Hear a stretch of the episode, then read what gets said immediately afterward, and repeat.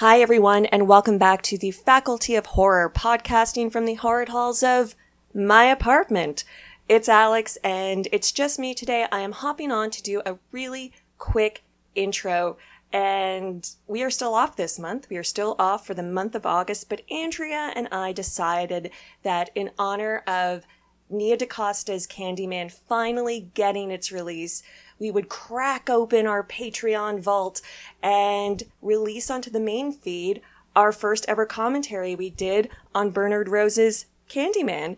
We did this a few years ago. It was voted on by the patrons to do that film. It was a really interesting one to revisit because we had already talked about it in an episode.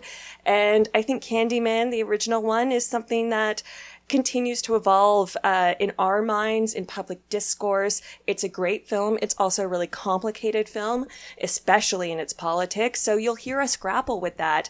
And if you're thinking of getting in a rewatch of the original film before going to see the new one, this could be a fun way to do it. Here's some of our new thoughts, some of our new takeaways, and enjoy. And if you do enjoy this, please consider subscribing to our Patreon.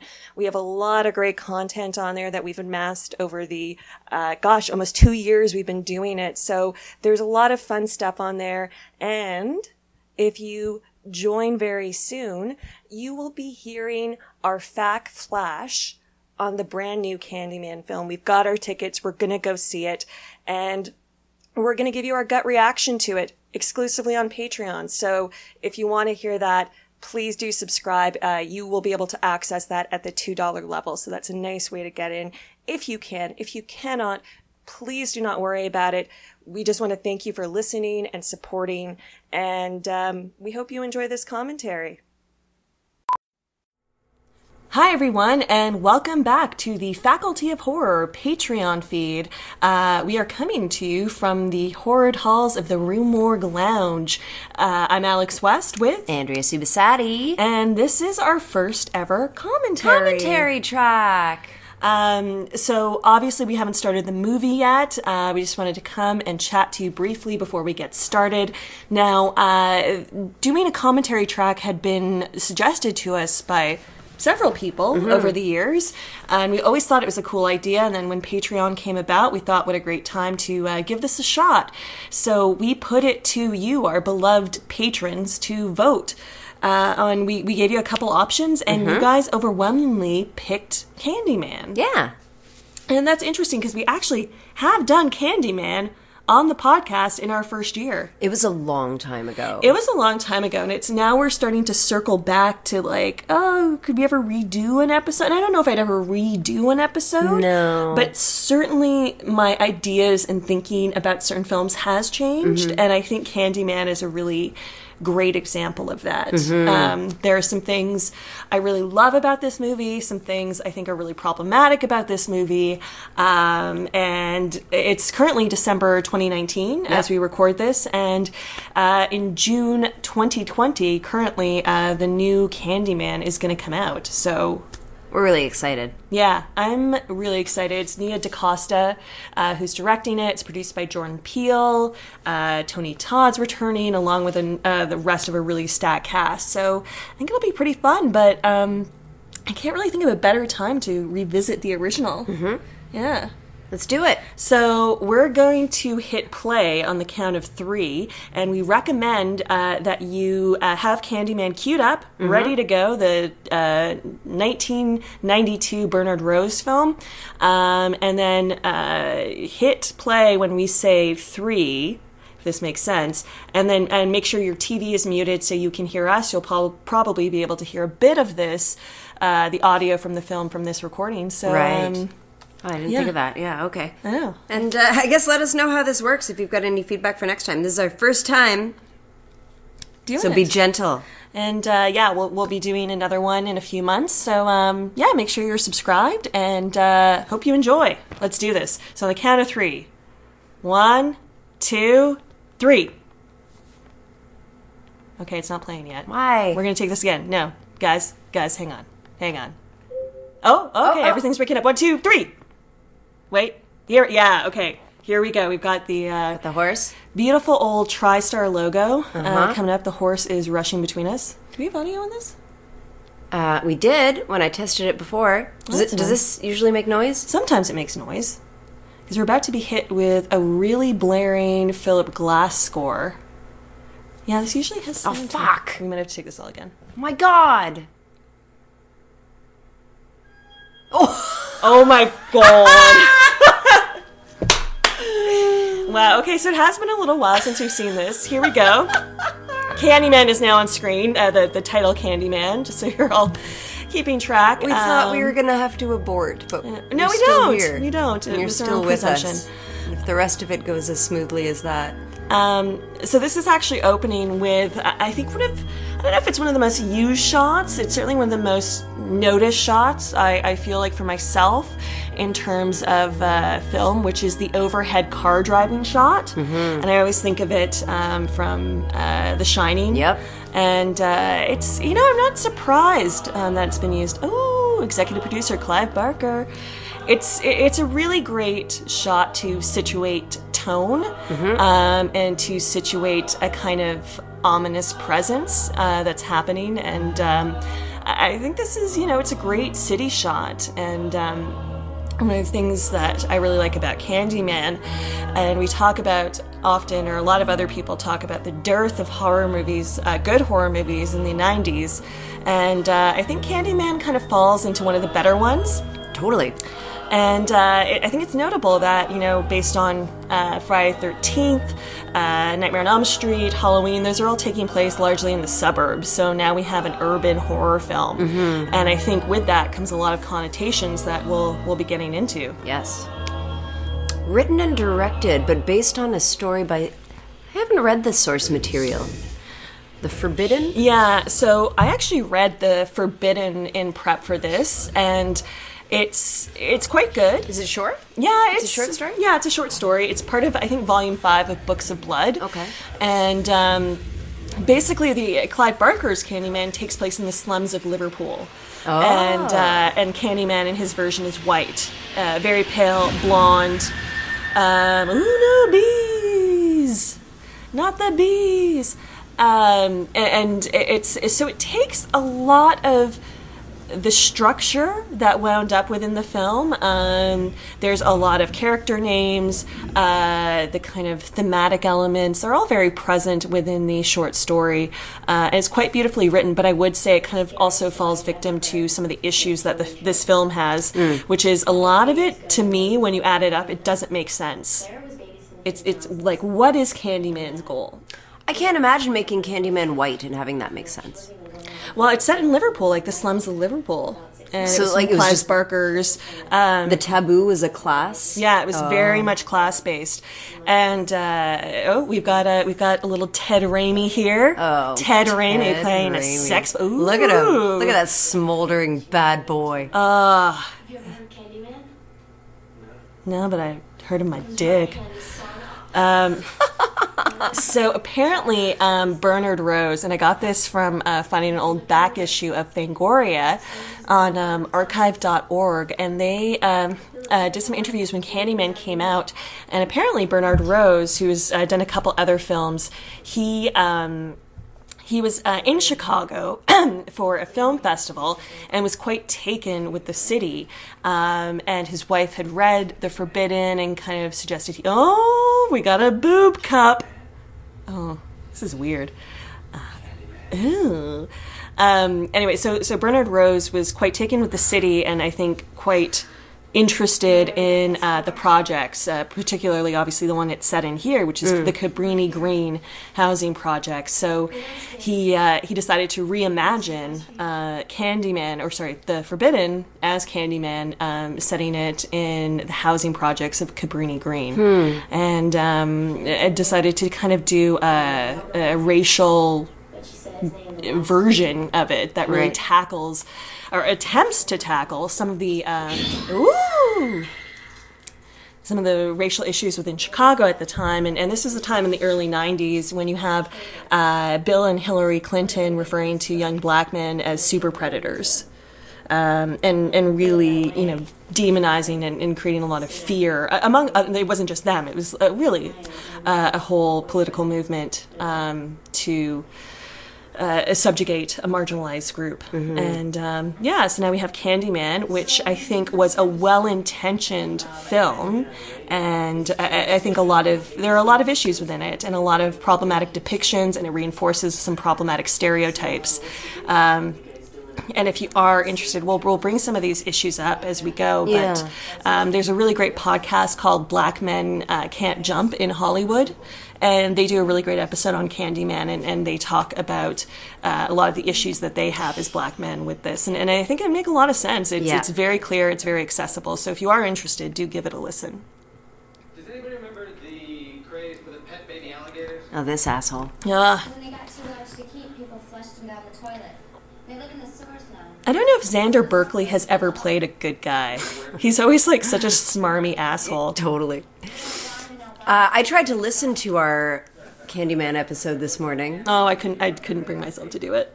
We was started it with a skit. Did we? Do you remember when we used to do Oh skits? yeah. It started with a. Did you hear the one about the podcast? oh gosh. It was so. You were so good, and Was I'm just I? like, uh, uh, uh, uh, uh. yeah, your theater chops really came through. Um, but I couldn't get much further than that. It's criti- I can't listen to our show.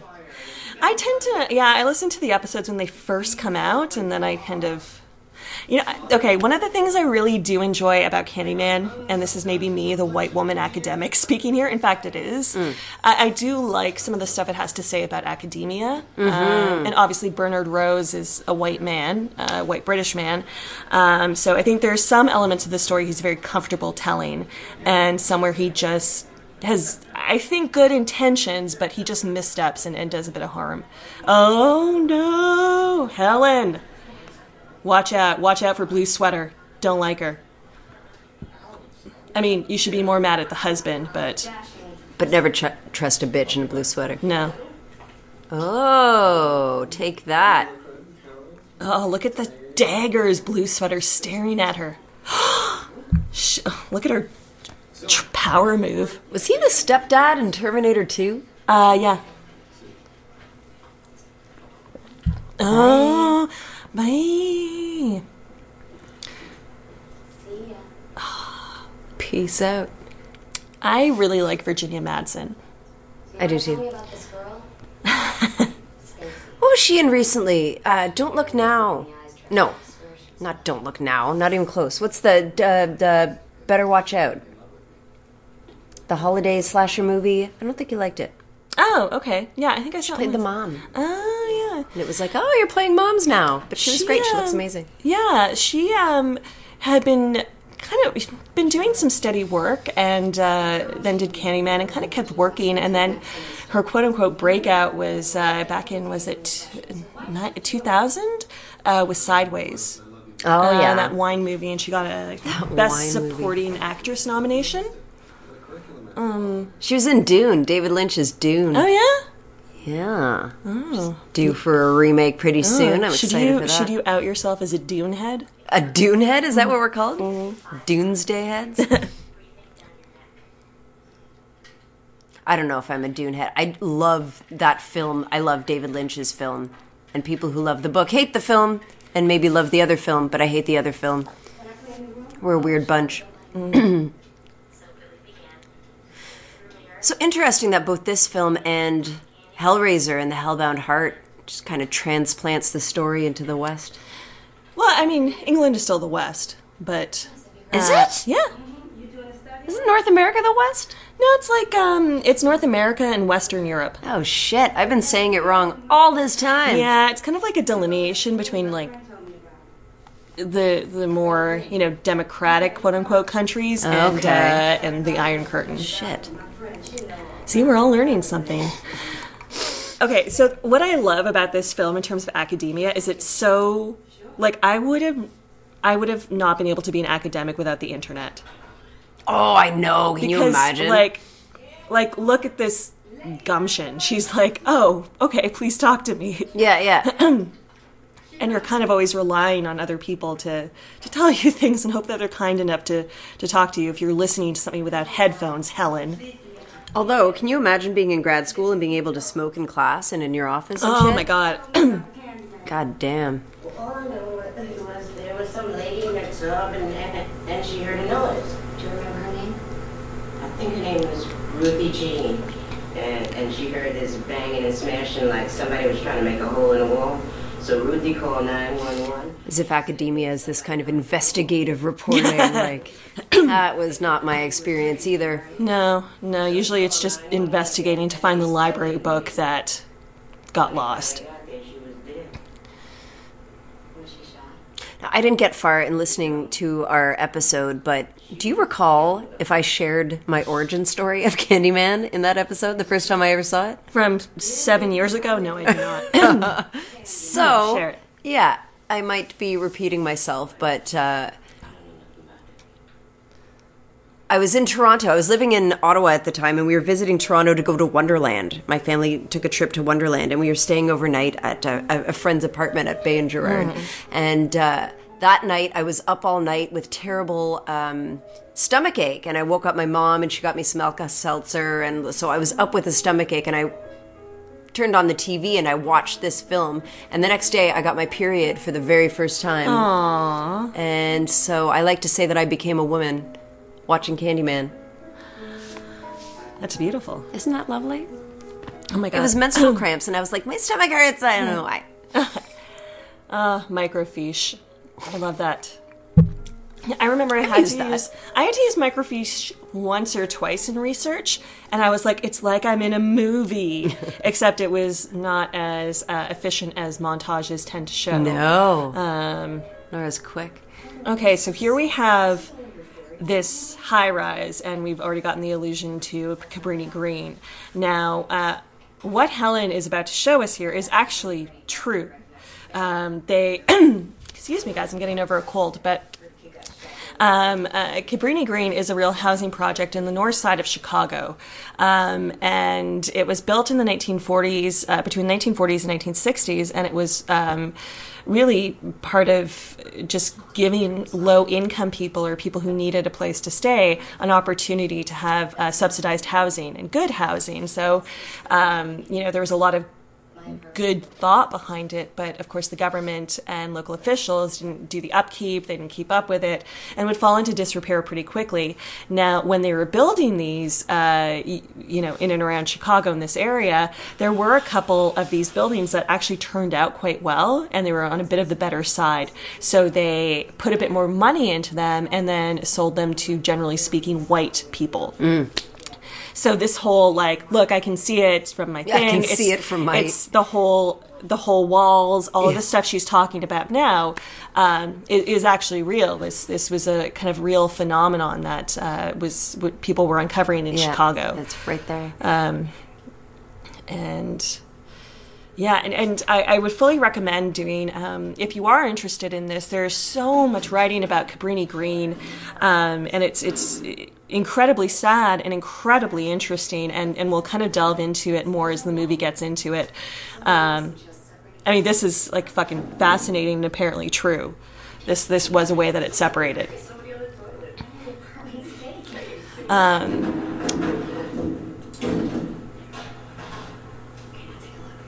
Ooh, watch out bernadette!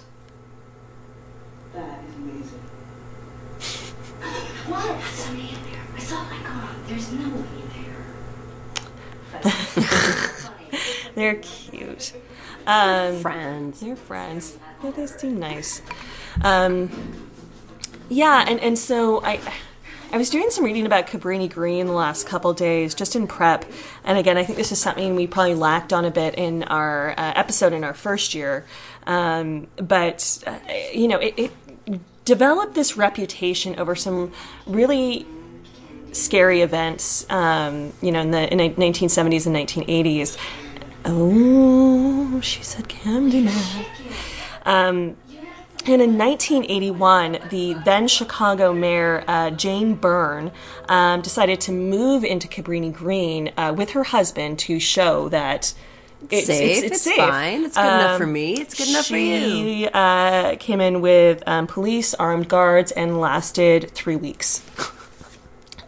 Three weeks. and she then and then she moved out um, and, and so there's a lot of uh, you know it's hard and i think this we'll get into it maybe more in the portrayals as this film delves into cabrini green but Ooh. While there was a lot of perpetuated fear around Cabrini Green, there was also a deep sense of community among many of the residents.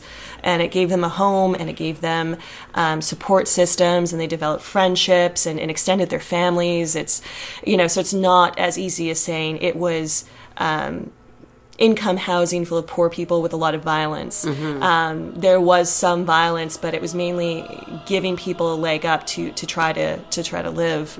Um, and there's actually like a huge thing around realty and uh, big realty, so to speak. Um, realtors didn't want public housing; it was bad business for them. So there was, you know, a lot of fear. And oh, see, we have Bernadette. You know, that's pepper spray. It's a taser. Arsenal, Bernadette, we're only going eight blocks. You're the one who got us dressed up like cops. I just got dressed conservatively. No, we look like cops.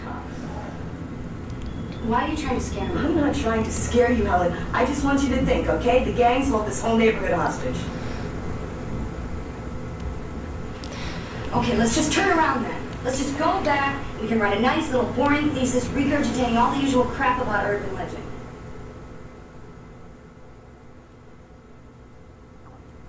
Got a real shot here, Bernadette. See, that's how you should know she shouldn't be an academic. Because that's what academics love to do. Is just Yeah. regurgitate all this same boring back old to crap. ivory tower. Get that book published, get Yeah. Um, Observe something from a very safe white distance. yeah. Look at her, some kind of Rolling Stone journalist. And I was, as I was alluding to earlier, we've got this um, really intense score by Philip Glass. Uh-huh. Um, and I. I, yeah, and, and Philip Glass has done a ton of kind of prestige work. Like I always think of him from that movie The Hours, like his score from that. I haven't seen that. It's not great, but it has this like it's this kind of like repetitive, like very, very um, evocative score, and uh, I, I think some films um, either kind of are equally rate, weighted with uh, his work, and some kind of fall short. And and I do think Candyman kind of earns this really overt, bombastic choral score.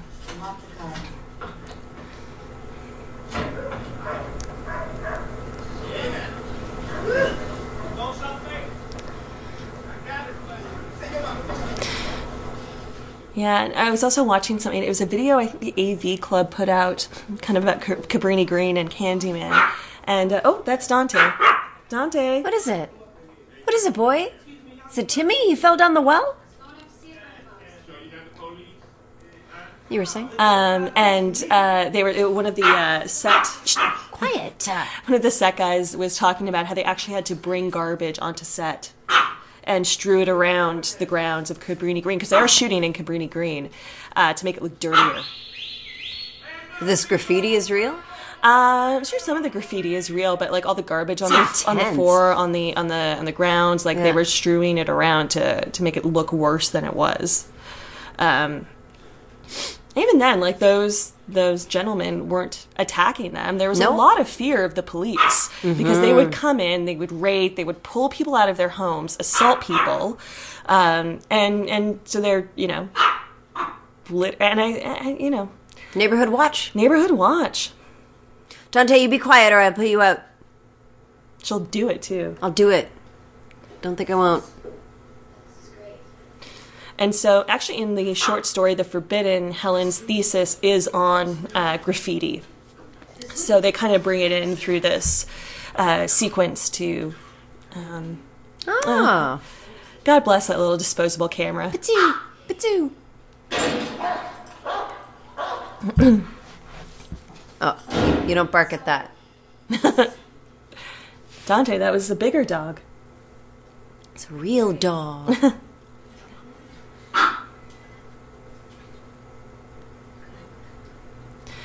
And uh, so, as Cabrini Green was um, not being serviced by um, uh, landlords, anything, the, uh, the city to help you know maintain it, a lot of these units would fall into disrepair. They would become um, uh, people would you know crash there. They would um, you know graffiti. They would do all this crazy shit um, just because they had a there was an unregulated place to stay, and so Mm-hmm. while there were.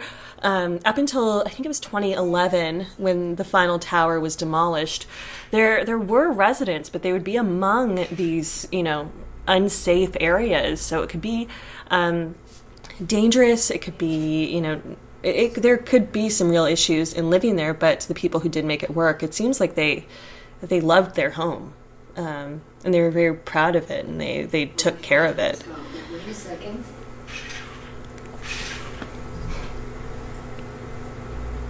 Okay, hang on to this. I'm just gonna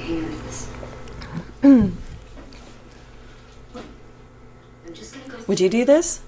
Yeah, You would? probably. Come on, it's just a derelict apartment. What if somebody's package leaks in there? You're just gonna apologize and give them your car? Or maybe I'm just excited because I know what's on the other side. and the image that that oh, that Oh, yeah. mural Yeah. burned itself into my mind. I love it. Sweets to the sweet. Mm-hmm. There's no key. Hurry up. Be careful.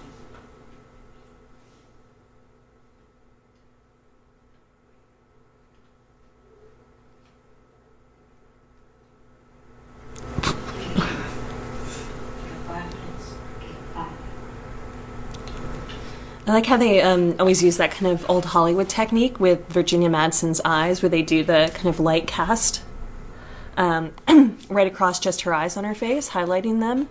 You'll notice it a few times uh, within the film. I don't know what you're talking about.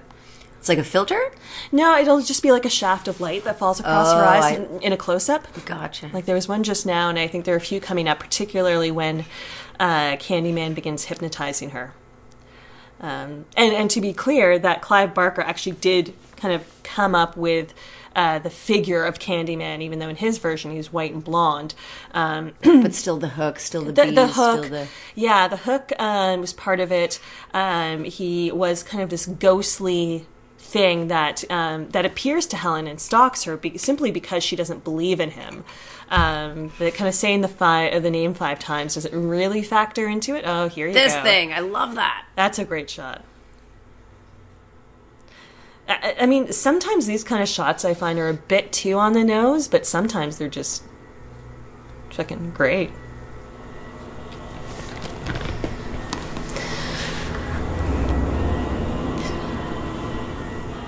But yeah, in uh, ooh, there you go.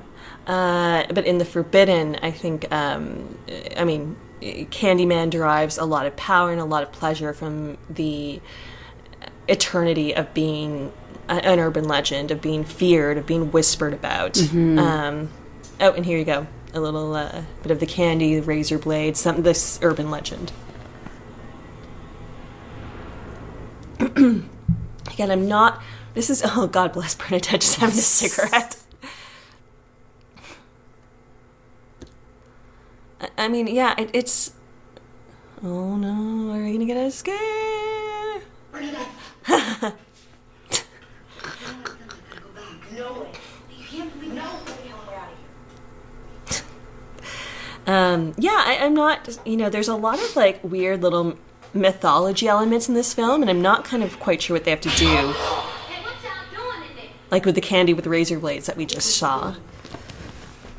Yeah. Is it a sacrifice to Candyman? We're not cops. We're from the university. I don't know. I don't remember. I know when we tackled this in a previous episode, we did it with urban legend. It was an episode more about urban legend than Candyman specifically per se. I don't think we talked about that. Yeah, I mean, there's just a lot of this mythology in this film. As you get towards the end, it just it doesn't add up. Um,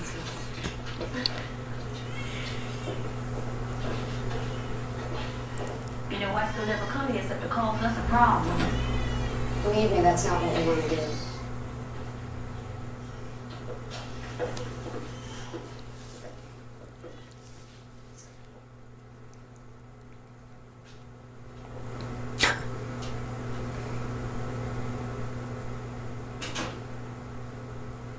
You say you're gonna study? What you gonna say? That we bad? Hmm? We steal? We gang bang? We all on drugs, right? We ain't all like them assholes downstairs, you know? I just want to raise my child good. He's a beautiful little boy. He's all I got. What's his name? Anthony.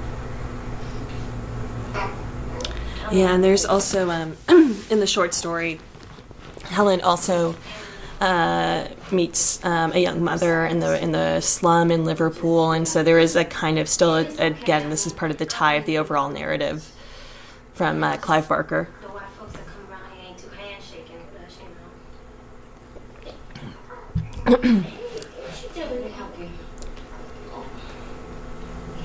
Making a mess here, huh? Thank you. Thanks.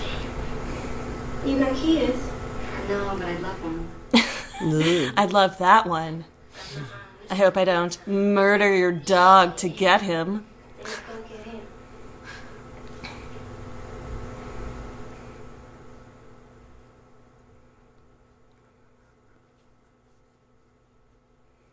You don't know about Ruthie Jean? They all been here. Newspapers, cops, caseworkers. They all want to know.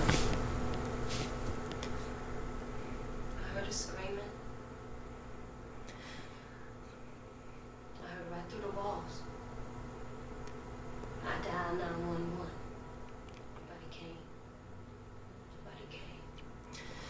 Everybody scared. I think it's it, was a really bold move to situate this film within a real um, housing project because it's um, I mean Cabrini Green has faced a number of obstacles and a lot of issues um, and to have it play out in a fictionalized horror film is you know kind of unheard of.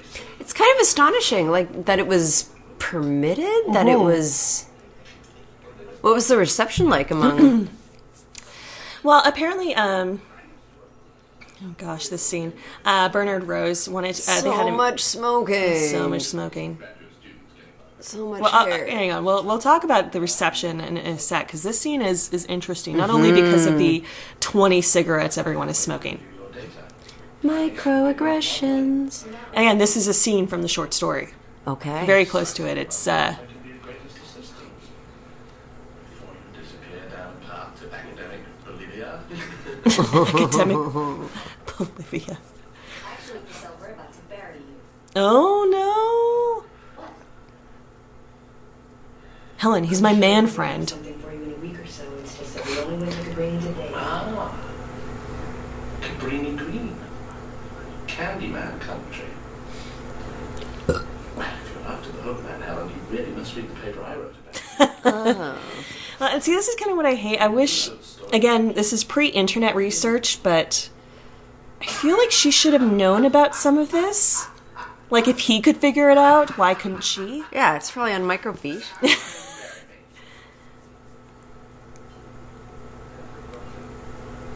The legend first appeared in 1890. Candyman was the son of a slave. So this backstory obviously was not in Clive Barker's uh, short story because it has to do with slavery. And according to that Fangoria article, which I believe was in issue uh, 117, again you can uh, you can find it on archive.org if you just Google FangoriaArchive.org. Um, they talked about uh, how uh, to kind of get Virginia Madsen and Tony Todd um, you know, developing a relationship that would kind of translate on screen. They would do like waltzing classes and dance Okay. lessons. Yeah, yeah. Um, and that, you know, they would be with the director Bernard Rose quite a lot, and it was actually Tony Todd who came up with this backstory. No way. Yeah. Anyway, that's that's what the Fangoria article said. He um, kind of.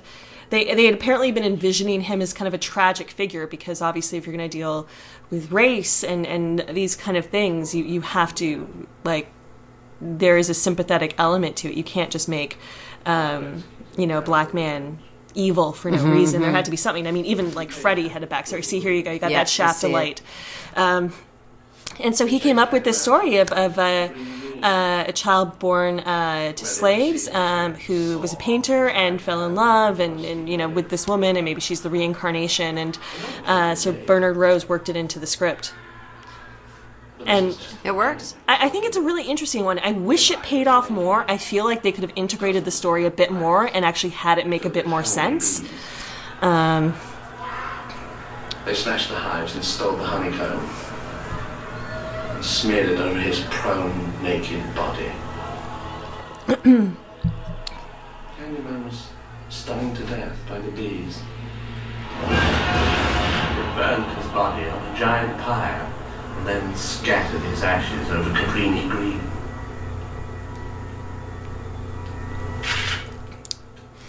So Helen's back, uh, taking photos, and yeah, let's talk about the reception a little bit because this was kind of interesting when it came up. Um, so Bernard Rose uh, was asked to have a meeting with the uh, NAACP, um, and uh, they met with him, and they'd read the script, and they were like, "Oh, actually, you don't have anything to worry about. This is fine. This is all good fun." And yeah, the you know, if we're gonna have Freddy and Jason and Michael, there could be a black slasher. That's oh, there you go it could be interesting um, and and you know fair play and uh, and then uh, after the film came out several black directors spoke out against the film again, Really? again saying that it perpetuated stereotypes um, proje- uh, perpet- perpetuated uh, negative uh, light around the projects and things like that and again it's not I don't think anyone would deny that there was some violence but it also Okay, talk to portrays uh, some of the residents of Cabrini Green, the good ones, um, the quote unquote good ones, as as quite, in a way, simple. Like they all believe in Candyman, um, and they all live in fear of Candyman. There, there's you know, it, it. They just don't seem very smart. Some of them, you know, it's it's. But you're crazy walking on your own. Stay safe around here. Yeah, I know. It, it's yeah. It's so it's it's um. Well, I don't think there's uh, an intentional harm with these characters. It does um, perpetuate a, frankly, a simplicity which isn't super beneficial to anyone. their secret.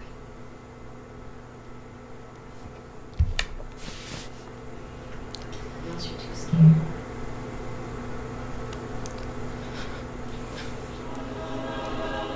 Yeah, and then she dares this child to take her to Candyman. Somebody building a bonfire? Yeah, for the party.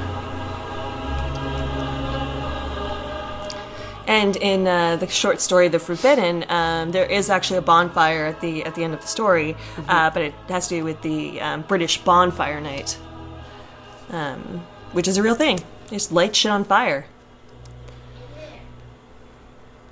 Candyman's in there?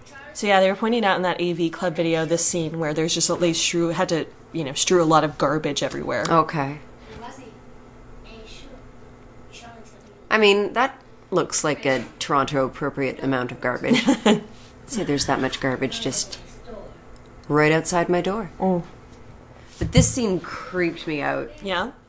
Public bathrooms, like stand alone like that mm. in public places. To this day. So the boy started moaning. His mom get mad at him, sent him across the street. His mom was like, check it out. She hears the boy screaming. There's a big tough guy. He runs over to check it out. Come out of there shaking and crying. He only been in five seconds. Come out of there, and his hair turned white. I mean, it turned white, just like that. Was the boy murdered? Worse. He's lying on the floor in a pool of blood, holding himself.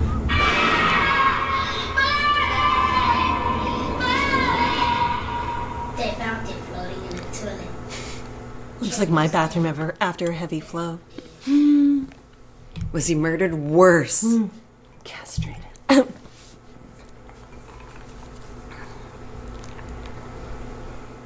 So you wait here for me, okay?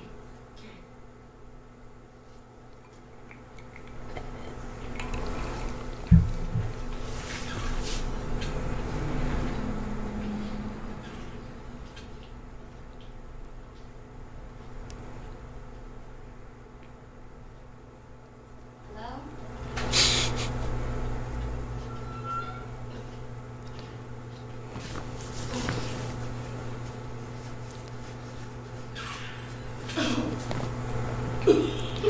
Have to say, this is some good, like, gross smell acting. Right? I know, I can almost smell it. Yeah. Ugh.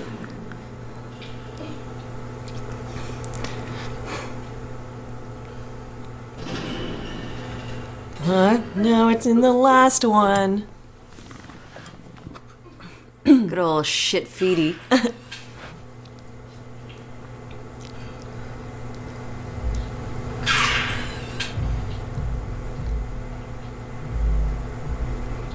And what's behind door number three, Helen?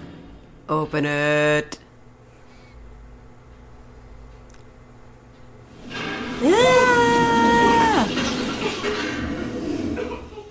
Did it just flush? I think it did. I think it did. Uh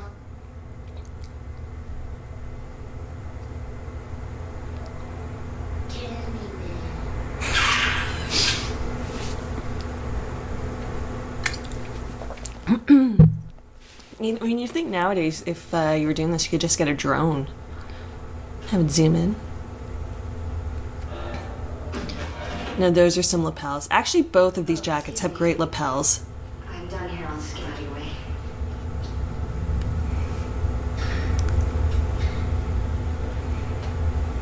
Holy shit. Listen, I don't want to interfere with your business. I'm not a cop. I'm from the University of Illinois. I don't know if that's how I'd play this. Yeah, I am a cop and my partner's outside. he's that little child. My colleagues know where I am and they're expecting me back. He's got Benjamin oh, Brown, Benjamin Button. I hear you looking for Candyman, bitch. You found it. Oh. Oh,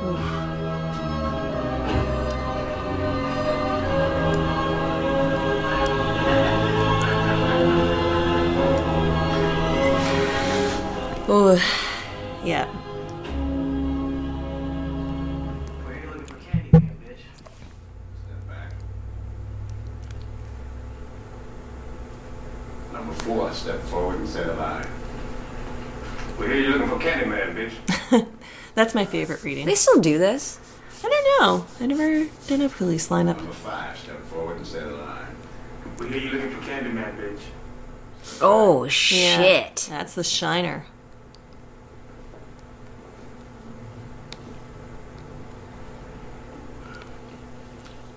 Fuck. Number five. Good work. How'd you catch it? Swept the place. Start from the top floor, our way down, then we can flush them all out. Yep. Polo Cabrini's locked down now. We're very lucky to be alive. You could have been murdered for no reason other than being at the wrong place at the wrong time. You know, and I, I think this is where um, the remake, which is coming out next year, uh, that we've just mentioned, is going to be really interesting because, I mean, this is, I think, a very, again, well intentioned, but ultimately problematic white gaze film. And I think that it's, you know, I think it could benefit from like a remake, reboot, sequel, whatever it's going to be. Um, and they've been kind of tight lipped about it, which I think is great. Um, but I, I think, you know, we now live in an age like post Ferguson, post Black Lives Matter, and still Black Lives Matter, um, where it's a different conversation now. And it needed to be a different conversation. And I think there is a really interesting core to this story that should be revisited and, I, and I think this is probably a good time to revisit it I think you're right. And even for us to revisit it after seven years. When we were talking about it, really, you know, it addresses this issue and it addresses this concern and it addresses it. And we're living in a time where addressing it isn't quite enough. yeah You know, that if you're going to go there, you've got to go all the way and do it right. And that's kind of. well you, you have to say something about it it's not i don't think it's enough to just point something out Yeah. you have to um, take a side look i'm not a battered wife anymore it's okay honey um, Resume, you're abusing me. Oh, oh. Yeah, we're good. Um, oh God, she's trying so hard for his hairline. Uh, You haven't eaten already, have you? but no, and I think you know Jordan Peele proved the necessity for that with Get Out, and you know continue to build on it with uh, with his film Us that came out this year. So uh, you know it's it's not it's you know horror matters, and I, and I think he's proving alongside a lot of other people, a lot of other great filmmakers working right now that that you can say something really subversive and and entertaining and strange with what you do. Um, it's it's really cool and, and i think this is why it's it's such a great time to be a horror fan because you've got a lot of people pushing boundaries and, and it's like here I, I feel like bernard rose again with probably very good intentions was like going up to the boundary and like looking at it. Mm-hmm. And now it's like okay what are we going to do to to comment on these structures and and these systemic issues that we're facing? Well, and also, who knows if he would have been allowed, if he would have been permitted to go as far as Jordan Peele's being permitted to go now. Well and i think you know it's a lived experience thing um Of interest since you made the local section. We're gonna be published. Oh. oh dear, we're going to be published. Um, you know, there's there's a lot to be said about lived experience and, and the way you can tell a story. I, I don't. I don't. I think you need that. I, I think there's. I, Oh, I agree. I just meant like the networks, the distributors, like, oh, you can't, I don't know. You can't say this. no. I, oh, it. here we go. Yes, please. I think we're like 40, 45 ish minutes into this film. Thereabouts. And, uh, yeah, Candyman. Here he is.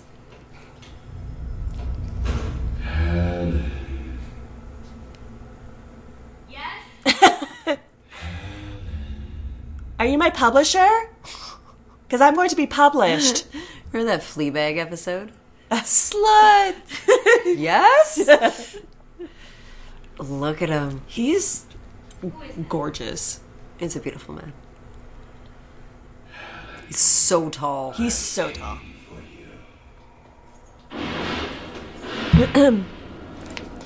so I don't know if I told my Tony Todd sto- story on the uh, episode back again seven years ago, um, but Tell he, Uh, you were there.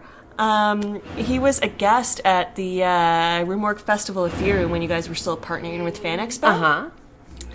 And I think you were working with Morgue at the time, or you're really involved with them. Maybe you weren't working full time for them yet. Uh-huh. Okay. Um, but uh, you were. Uh, you're at Fan Expo. I was like I think covering it maybe for Famous Monsters. Okay. And uh, you guys were holding the party, and you invited me and my then boyfriend. Uh, yeah. uh, to the VIP area, Uh huh, uh huh. which was super nice because it's free drinks. And then Tony Todd is just there Yeah. like six foot five, iconic Tony Todd. Ellen a hug. Um, and uh, and and he was like awesome. He was so cool and so nice. Um. Oh my god, he's so good. His Uh, voice. His voice. Um. And, anyway, I, I was like, I think I'd had two drinks or something, so I like got up the courage and I went up and talked to him, and I was like, Hey, um, uh, I don't know, can I can I buy a drink or something, or I just want to say like congrats, and you want to do a shot? He was like, Oh, sure, I'd love to do a shot. and he like, uh, he was like, What's your name? And I was like, My name's Alex. He's like, My son's name is Alex. And we like cheers, and he chatted to me like for a couple more minutes. He was so nice, and then like someone else came and started talking to him, but I do remember that. That's he was lovely. he was genuinely very nice. my Tony Todd story. Oh no! Don't pick up the knife. I know. What's she thinking? Ugh, stupid white woman. My Tony Todd story was years later. Bingemans theme park had him as a guest, and Rue Morgue had a booth. Mm. And we did a haunted house together. Oh yeah, Yeah. Tell me about that.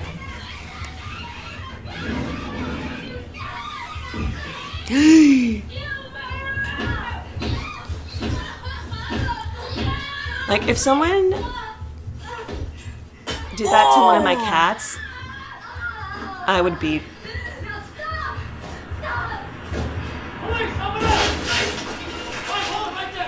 Yeah, it's not compromising.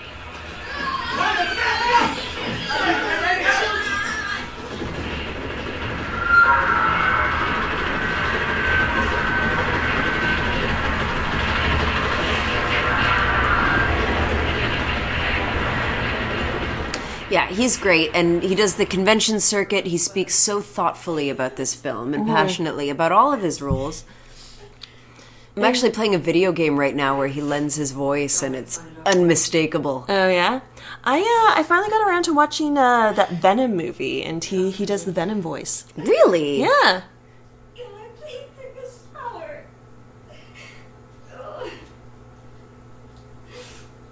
I hate those front open bras. Do ya? I I don't get them. I mean, I've only had front open bras that had like a racer back that would kind of necessitate it, you know? Right. Lift your left breast.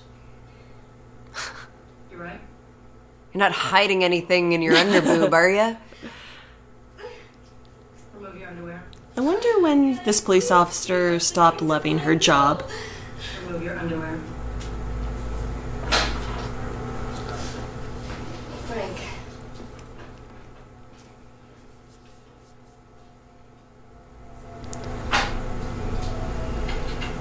Miss Lyle, you're under arrest.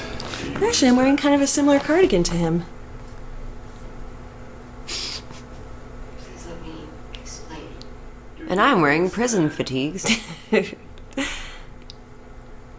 You have the right to remain silent. Do you understand? this is crazy. I was attacked. Respond to the question. I understand. At approximately 10 p.m., Anne Marie McCoy returned to her apartment. She discovered her dog with its head cut off. She cried for assistance, at which point you attacked her with a meat cleaver. You were still in possession of this weapon when the arresting officers came to her aid. Where's the baby? I don't know. I wonder how those police got there so quickly. yeah, true. Before I ask any further Because the other murder some- that took place, they called and called and nobody would come. Yes or no? Supernatural. I'd like to make a phone call.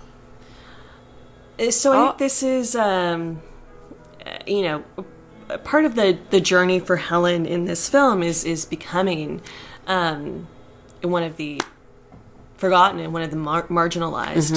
Um, so this is kind of where that journey begins. Trevor, are you there? Pick up. Fuck you, Trevor. See, Trevor. this scares me because It's an emergency. I often wonder what I would do in this situation if I had to call someone. I know. 'cause I no one ever know. picks up. I never pick up. Well, also I don't know anyone's number off by heart. I I kind of know part of my husband's, but even then, I think if I was under a lot of duress, I'd just be like, I don't Yeah. know, can I can I Facebook him? I know Can my I parents' on Instagram? old house number. Yeah. They're the last people I'd call. Be in even bigger trouble.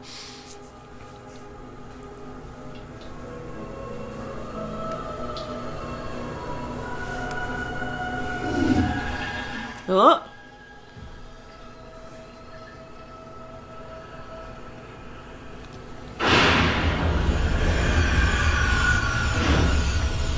There's the baby. Go get the baby. Aww.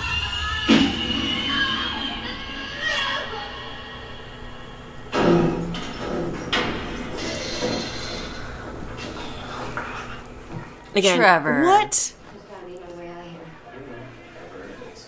rather than like a white woman would be to have murdered a dog, suspected of murdering or kidnapping a baby, attacked another woman who would be getting out on bail. Mm-hmm. Like this is almost Gone Girl level. Yeah. Go home, take a nice bath, think about what you've done.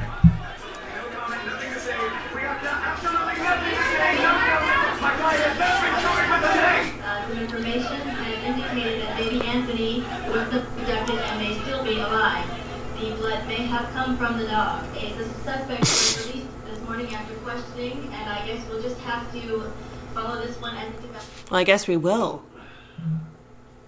Mention your name, that's good.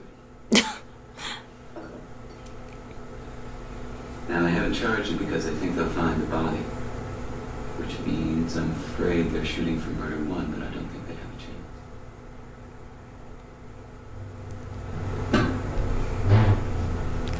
So sorry. This movie is like also a lot of great sweaters. Okay, also, Xander Berkeley, the husband, is a total dick in this movie, but she's like, Do You think I did it? But he's like, No. And, he, and she was like, But it crossed your mind. Of course it crossed his mind. Well, yeah. If I. d- pff, I blacked out. I mean, I, I don't know what happened. I just woke up in that place and there was blood everywhere. I'd be like, why'd you do it, Dustin? Where's the baby?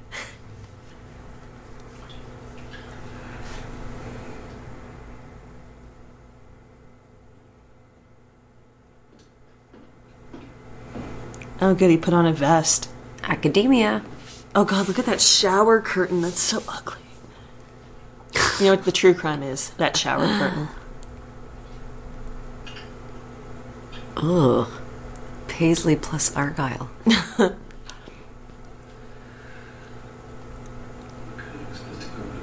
pick up some work. Consider my leaving it alone. And put my dick in that girl. About 20 minutes. Sure. Where were you this week? I was here. I was fast asleep. Thought you were with Bernadette.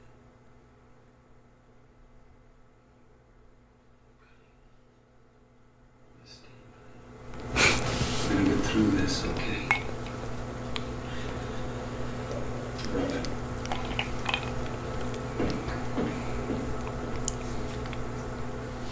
Oh.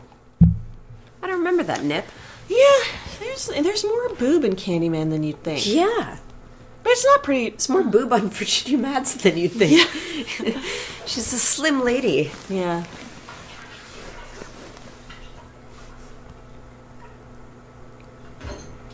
Oof, it's a good Crack rogue. a cold one. While you're waiting on your hearing. It's great. That Budweiser? Oh, it looks like it. Yeah, light up, lady.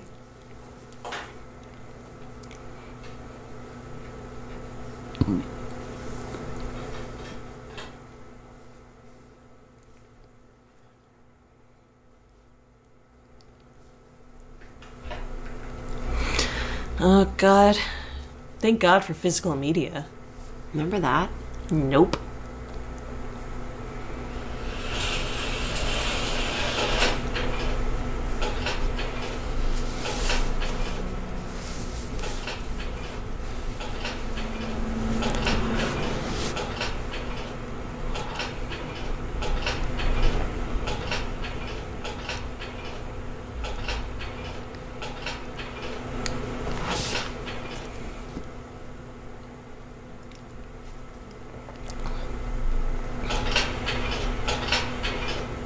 Did you ever have like an aha moment in your research?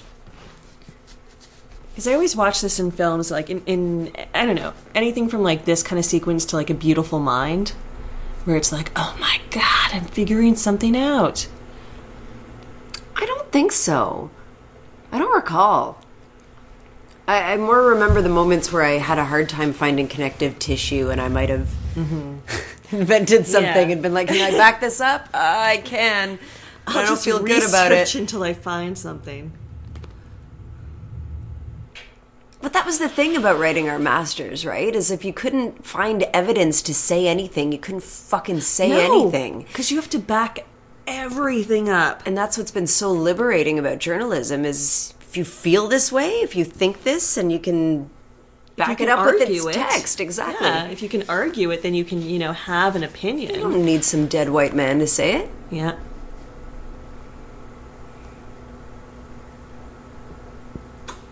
But that was the real rub of that other academic being like, oh, you mean this? I've already yeah. studied this. Now Ugh. you're going to have to cite me.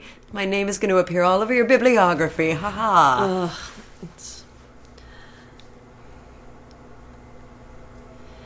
Yeah, I think that's what always kind of excited me when I when I felt like I was getting on to something that maybe hadn't totally been covered in a way that I was looking for. Because mm. then at least it spoke to something. Ah! at least spoke to, to some kind of need, even if it was just for me to, to research something or look for something. Be my victim.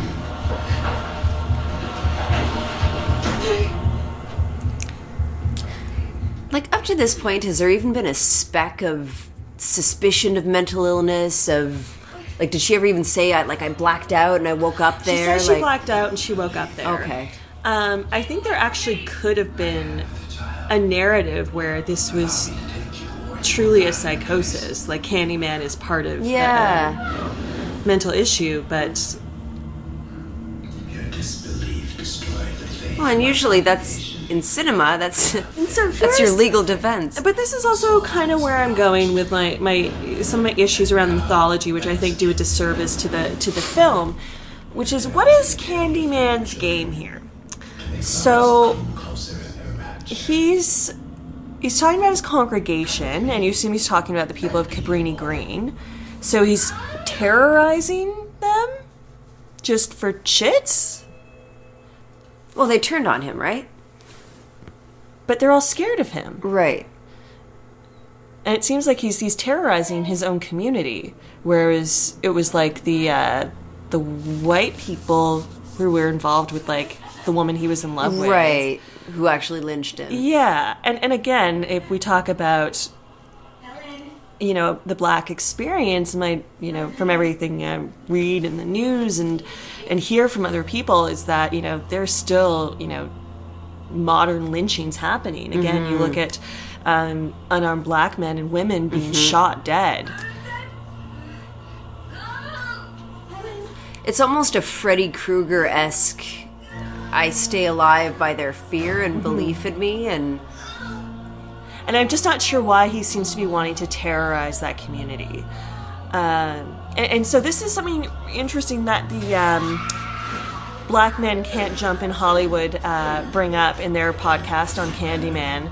Uh, because they, they reference the the desire, or the need for um, er, the opportunity for a black slasher, um, and that that's interesting. But what they point out, which honestly had not occurred to me um, until I heard them talk about it, uh, was that Freddy, Jason, Michael are all kind of coded as terrifying either through their burns, their masks, their Mhm. this, and Candyman is a very attractive, well-dressed black man. Mm-hmm. Mm-hmm. So the fear is just of the black man.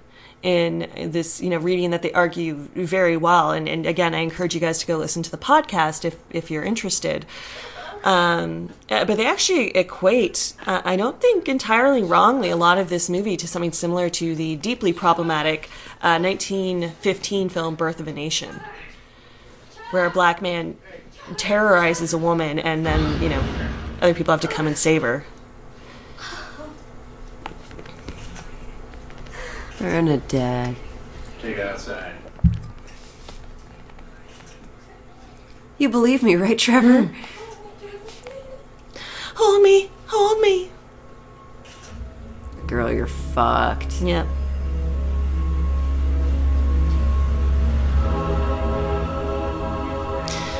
And uh, the actress who plays um, Bernadette, uh, she's also kind of the best friend in uh, Silence of the Lambs. Oh yeah. Yeah, so she's doing a lot of best friend to wing woman. Yeah. You would not beg to live. I am Romer. It is a blessed condition, believe me. To be whispered about at street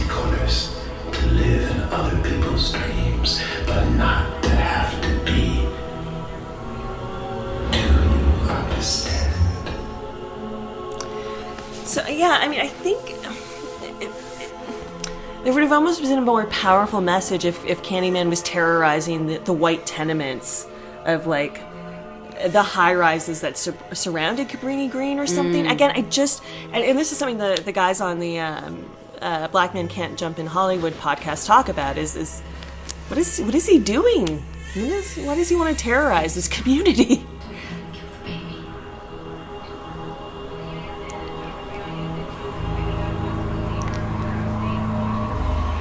And I do think there's a lot of uh, this film that really works. Again, I think the, the commentary on academia is pretty fun. Um, I really like the performances. It's, it's quite beautifully shot. Like it's, if we want to talk about elevated horror, I, I think this definitely would contain elements of it. Um,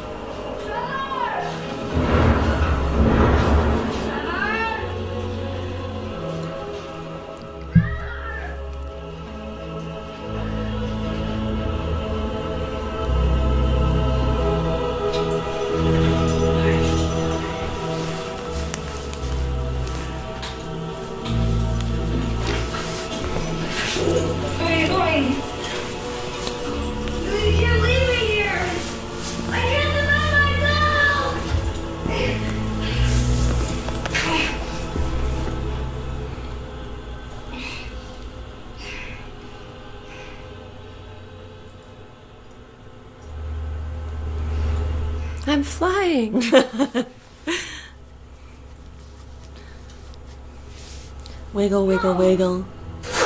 Ooh, hello. What did the good know? Except what the bad teach them their ancestors. Allow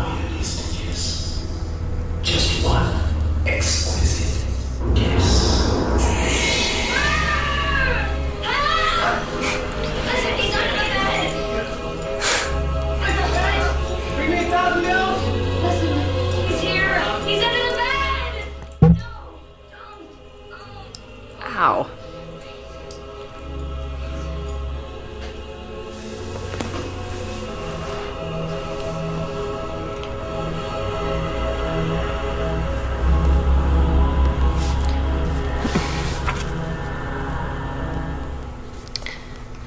So I've got this um, crazy stat here uh, that I pulled On a I was Post-it on a post-it note that I made sure to bring uh, with me today.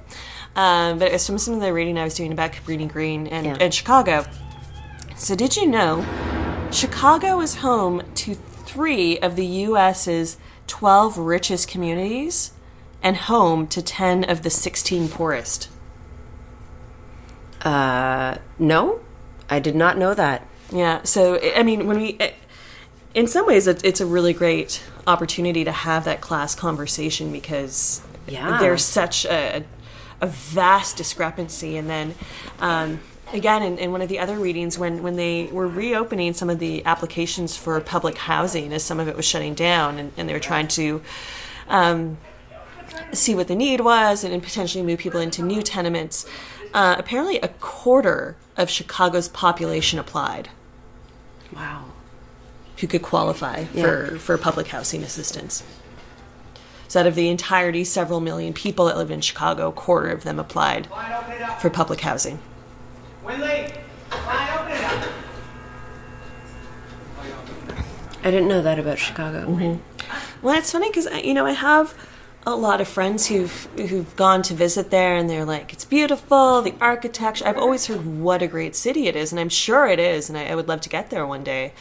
Um, but it's it seems like there's one very touristy experience of it, and, and I think it Mhm. neglects um, the lived experience. Yeah, yeah.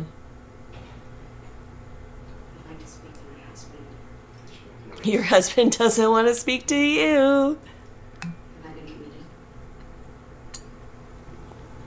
Maybe.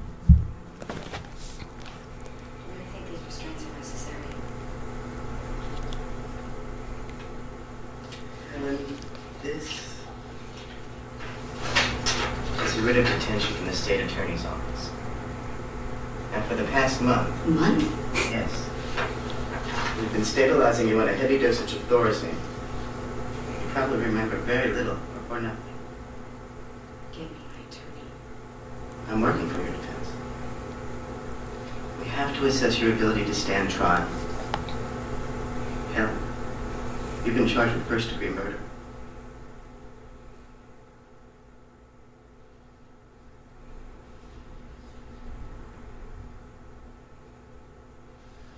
don't you tell me what happened in your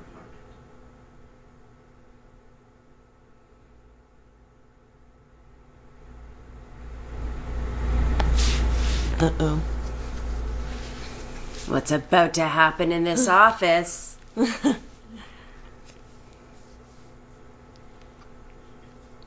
Doesn't no, he's want making a to note. talk to me. note to sell. Lady stupid.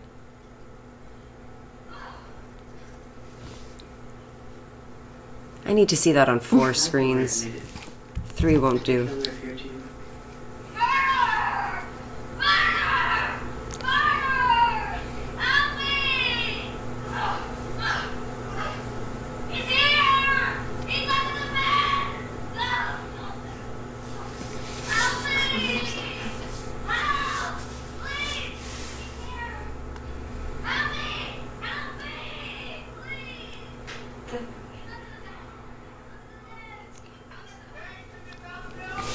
That's your ticket out of the death sentence, my dear.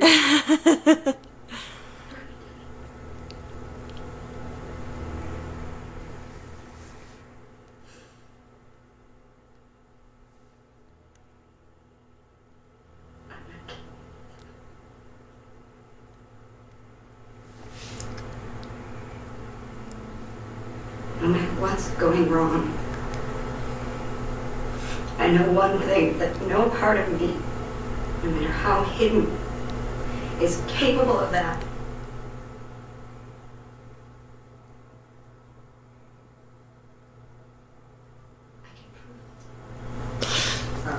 Ruh-roh.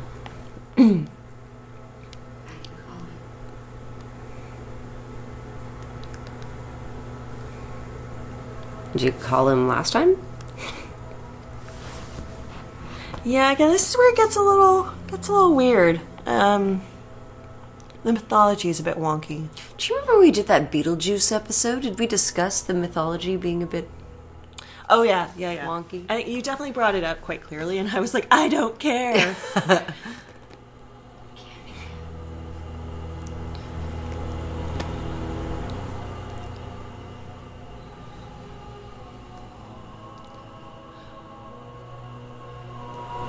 Wait for it.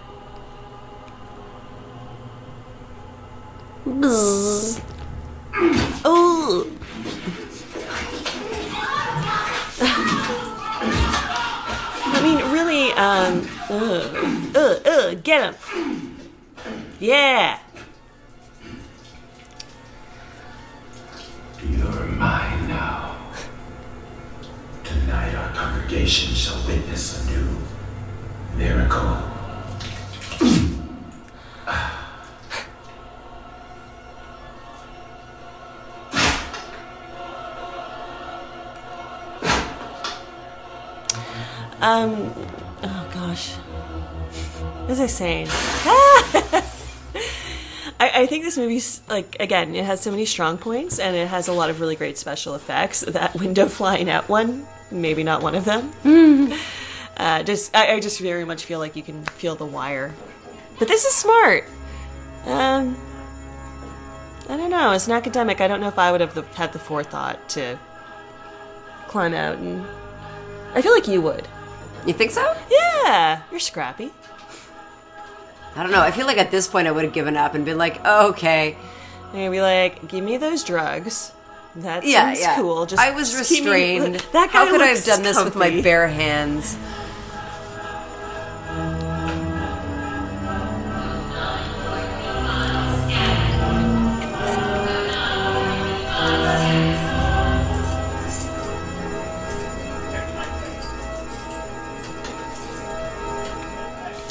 Yeah, we got one of my favorite scenes in the whole film coming up. Top three? Top ten? Uh, my, my favorite. Yeah. God, she's she's very resourceful. I do appreciate that about her in this in this instance.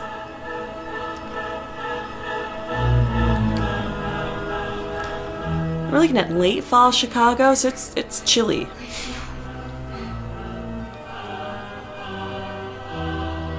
Yeah. How'd she get in? Don't worry about it. Magic. All right. Yes, I love this scene. Oh, the door's wide open. Yeah. Well, because they're painting. Right. This ugly fucking pink. Like this is like, a millennial pink mixed with pea. Also known as rose gold. Oh.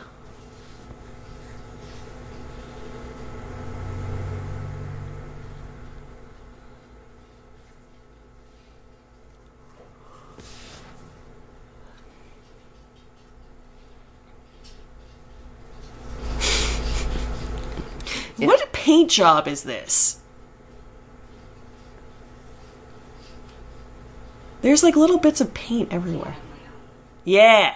that is a great reaction.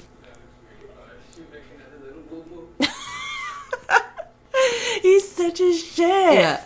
Look at him with his douchey his fucking robe. robe. and his. Aren't you helping?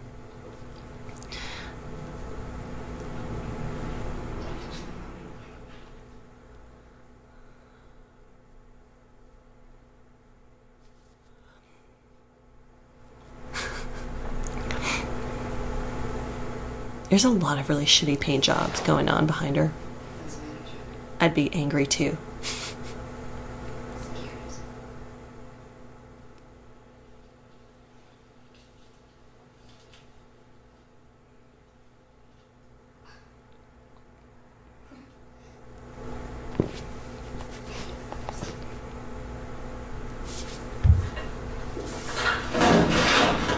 What were you gonna do, Trevor? Wait till I got out before you told me?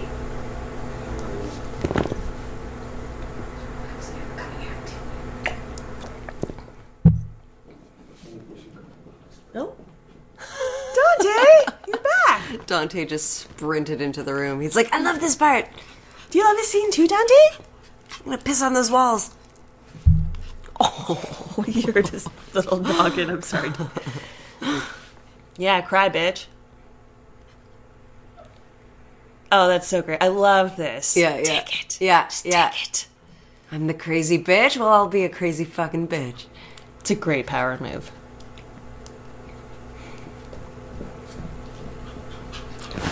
Here, again? Go get John. Oh no, I should have turned it further. Bring it back. Did you see that phone? That was old school. Come on.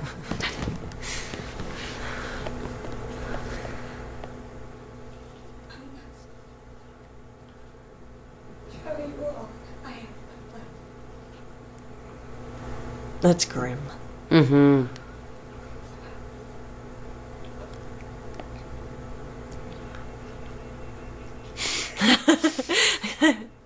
Oh.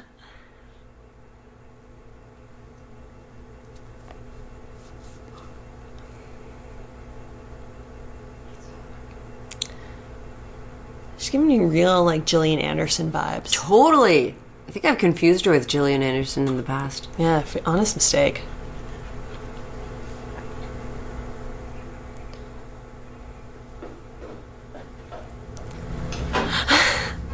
oh, honey, call. Did you ever? Um, I mean, you know, maybe. Oh, oh God, it looks cold. Um, I don't know if if you want to answer, or or if you knew anyone while you were in university who had a relationship with their professor. No, I had a crush on a professor, and I think he might have if I had of. Ooh. You? Yeah, no. Um. I'm sure it happens. Oh, I'm sure it happens. Uh, I just didn't know anyone. And again, I was mainly in uh, theater classes, and they're relatively like small, and it's a very, it's usually a smaller program. So if Mm. something like that happened, like shit would hit the fan. I remember we had two profs. I only ever had one of them. They were both acting teachers, and I didn't, I didn't study acting when I got to university, uh, I- except for the intro classes I had to take. But um, uh, they had been married and then had a very contentious revol- divorce. Okay. But we were both working on the same faculty. Oh, so, like, I, I think it was something like their schedules had to be completely opposite so they didn't run Oh into each other. And it was all very, like, over the top fucking actors.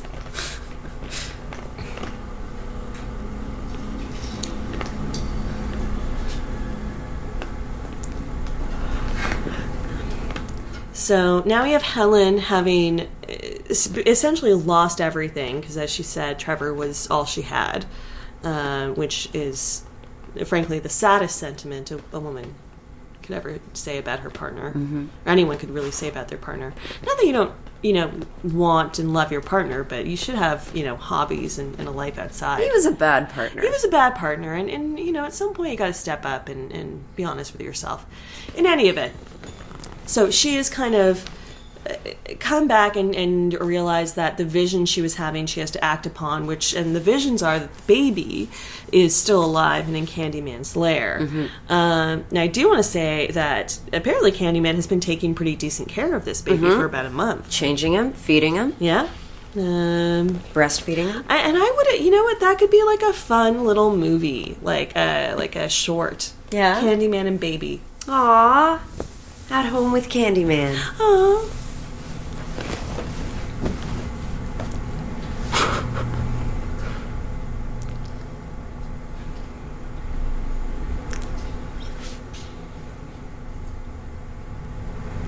Yeah, it's funny that they had her be out for like a month because you could have gone away with this. So, with with some of the stuff that was going on within within, within a week, I, I believe Trevor Look at would have moved on in a week. Portrait quality painting. Well, you know, we need the we need the uh, narrative, uh, the narrative paintings to fully illustrate Mhm, the story mhm. that we. It's like cave earlier. paintings, but Yeah. urban. Well, I mean, if it would make sense, because Candyman was a painter, if he painted Oh, yeah. these. But again, it now he's just sleeping. he's having a nap. Again, it's just it's it, these kind of things. They don't quite add up, and they honestly give me more questions. Um, because because before this, I would be I would believe that Candyman is just a ghost. He, he appears and disappears, and kind At of will, is this yeah. you know, strange entity, a supernatural entity, and here he's just he's having a snooze. Well, maybe she's entered his dimension. Maybe. Oh, come on. We've given into stupider things in horror. Yeah, I don't know. I, I find like you know, we, we we're asked to believe a lot in horror and and a lot of films have an internal logic that you believe in the supernatural and, and you know, there's some guidelines and rules. Oh, we got that kind of eye shot again a little bit. Yeah, you're right. It's kind of noir. Yeah, it's very noir.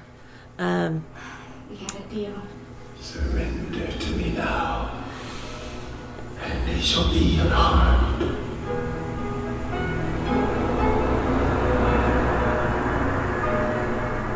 Oh, God, he's a full foot taller than her. Yeah. We have a bargain. But I'm afraid. Do you fear the pain, or what is beyond? Both. The pain, I can assure you, will be exquisite. As for our deaths, there is nothing to fear.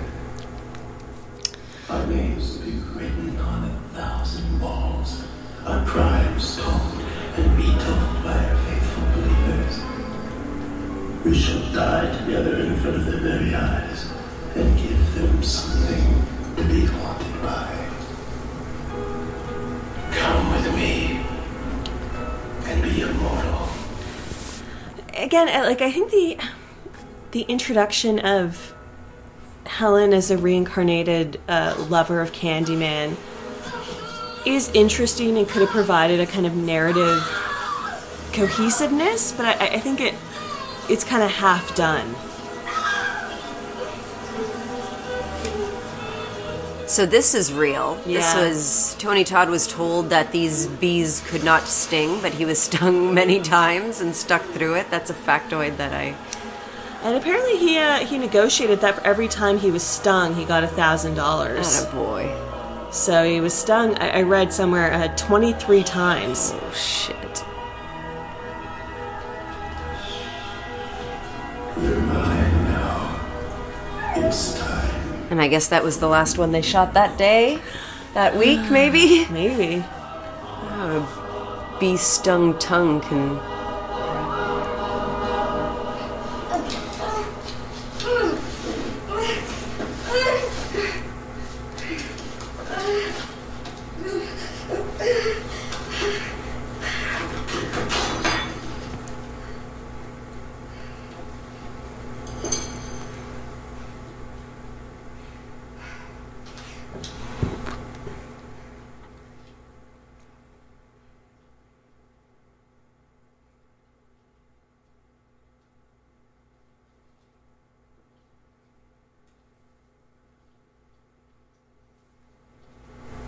God, her hair looks great. I know, it always looks great. Hi, Dante.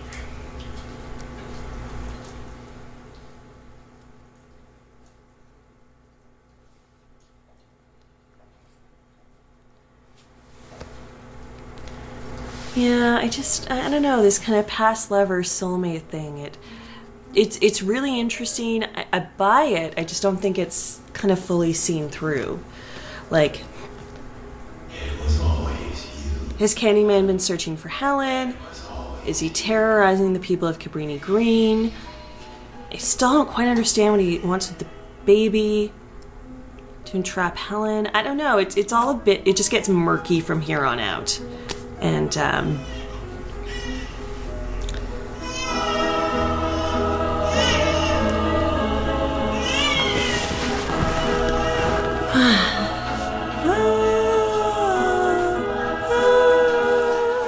how she, she kind of achieves this sort of immortality. Like, remember how excited she was about getting published? Mm-hmm. And that's the thing with academia, right? Is Oh, if, yeah. God willing, you have an original idea, it lives on in the people who reference your work. And instead, she becomes an urban legend. well, in a way, yeah, it's it's the same kind of immortality. Yeah. a Um, more meaningful one. Yeah, it's it's the populist If one. he can't be feared, he can be respected. Or the other way around. Hey yo, hey yo.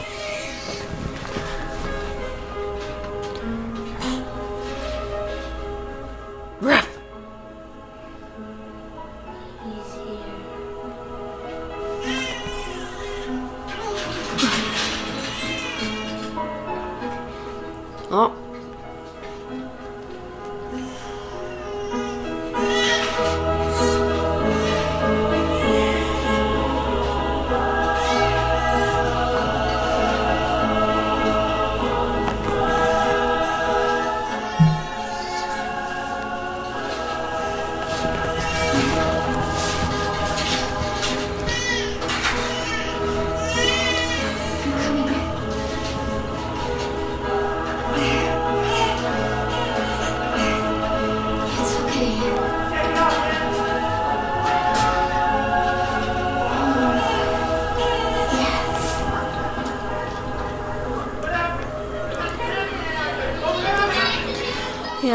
So now the the residents of Cabrini Green see their, see their opportunity to kill Candyman. But Candyman's Didn't they a say that ghost. this was like an annual bonfire thing? Yeah, but if it was, which it could be, but then why are they burning it once he sees Candyman in there, or quote unquote Candyman?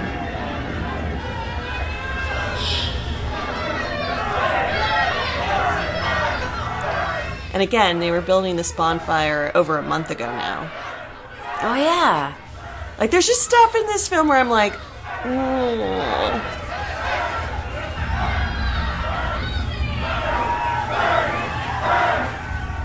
And so now they want to burn him, which is, and seemingly end the evil.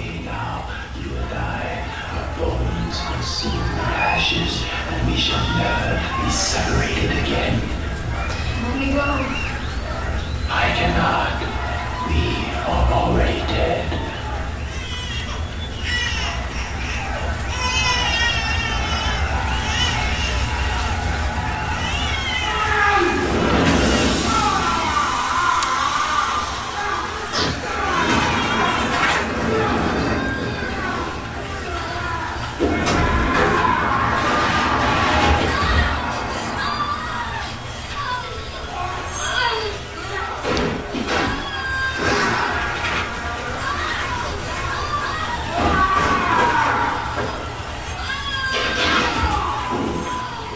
Yeah, this is a shit way to go. This sucks.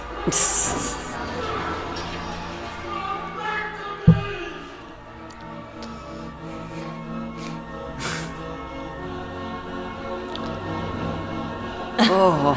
that wig work.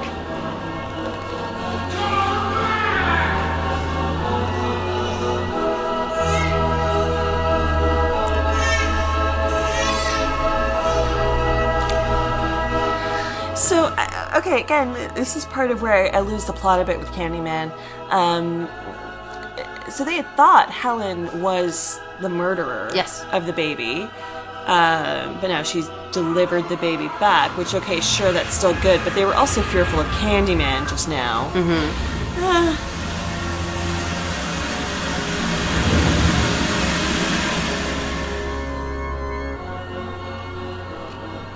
you know, and again, we have, um, it's, it's frankly now we're into the white savior trope.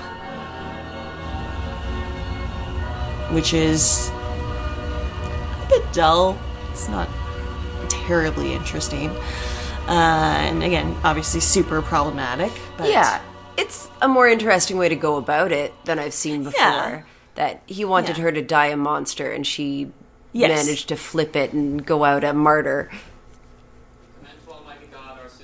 God, that Oh, bitch showing up at her Trevor. funeral.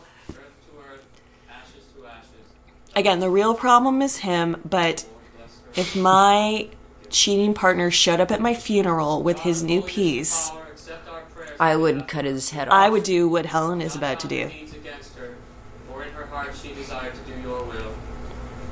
Almighty God bless him, the Father, and the Son, and the Holy Spirit. Oh, and that guy? that guy. He's like all of her least favorite. I'll people. bury you. It's like, no, I'm burying you, Yeah. Helen. Oh wow. Oh, dick. What a sad, weird inverse. Right, Dante? Oh?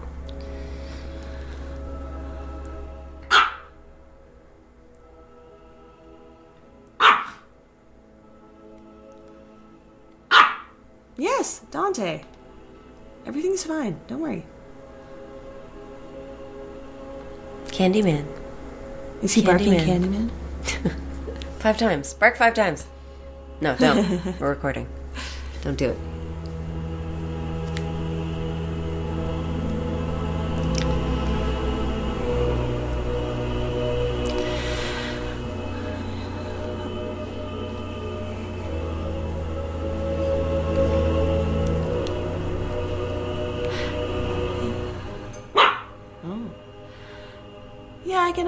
Why they give her the hook. Um, I think it's interesting that she kind of becomes the It's like they angel. know more than they should.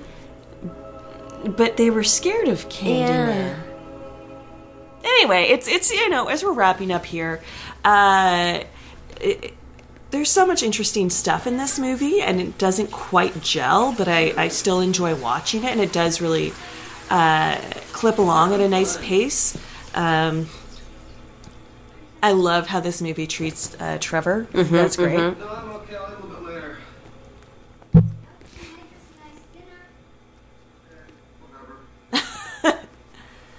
Oh, he changed his shower curtain. Ah. And she's not wearing a bra. Nope. I notice this every time I watch this movie, and it's like I feel like her nips would be chafed. Totally. Right? All right, calm down.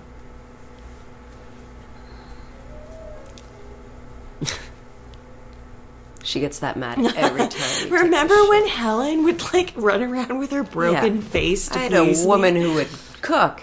Oh.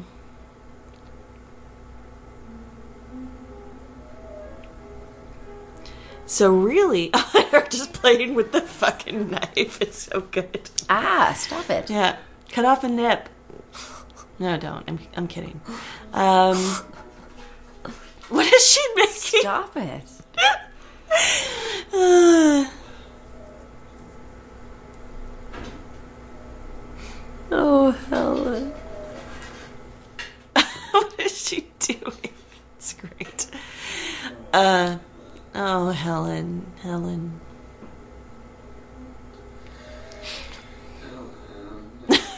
Get him, Helen.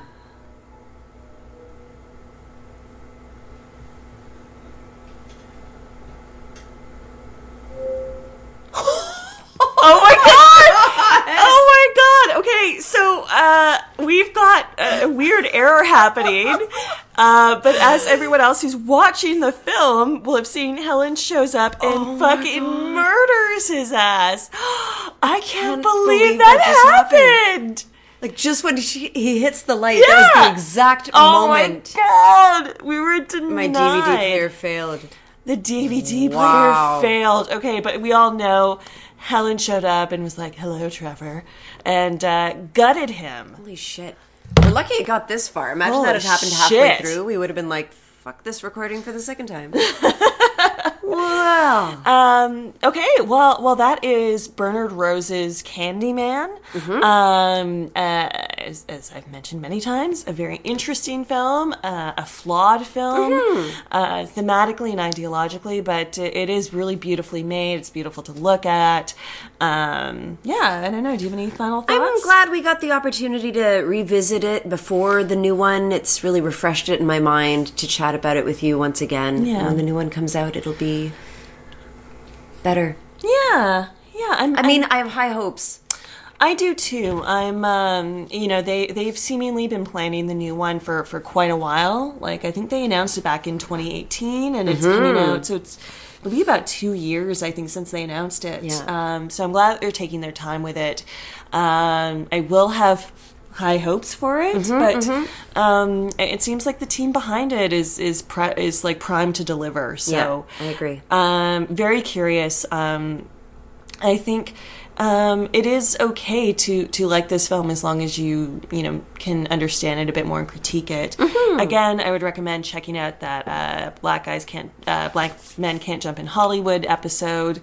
Uh, do some research on Cabrini Green. There's a ton of like incredibly interesting, well done research, accessible research out there uh, that has been published, and yeah.